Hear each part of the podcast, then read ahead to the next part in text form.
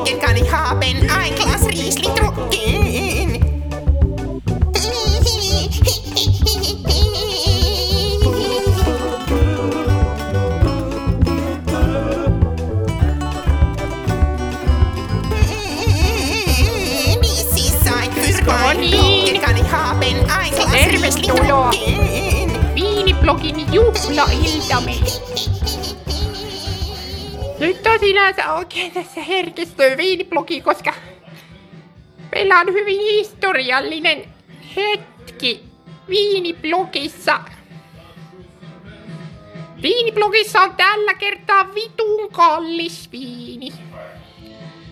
Ää, Viinin nimi on Kaufman 18 Tottenheim Renkau Riesling. Ring, ring. Ää, Viiniblogi on opetusohjelma, jonka vuoksi nyt opetamme sellaisen asian kaikille viinipoikkiin katsojille, että jos saatatte, satutte löytämään hostellin porttikongista tällaisen vitun kalliin viinin, niin kannattaa muistaa, että yleensä se on myös vitun hyvä. Aivan vitun hyvä. Ää, vitun hyviä viinejä ja kal- kalliita viinejä etenkin, jossa on tällainen natsimerkki.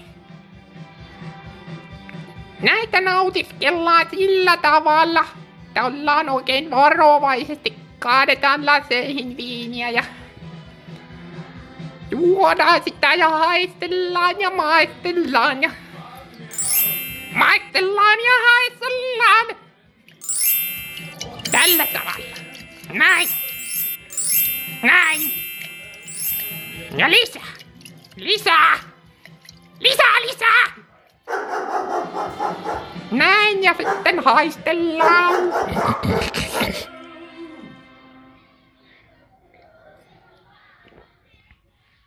Kyllä täytyy sanoa, että kyllä aina kallis viini on parempi ja vitumpi. Parempi ja kuin halpa viini. Mutta kannattaa muistaa, että että ei näitä aina saa. Ähm. Äh. Visis seid für Weinblocken kann ich haben ein Glas Riesling trocken.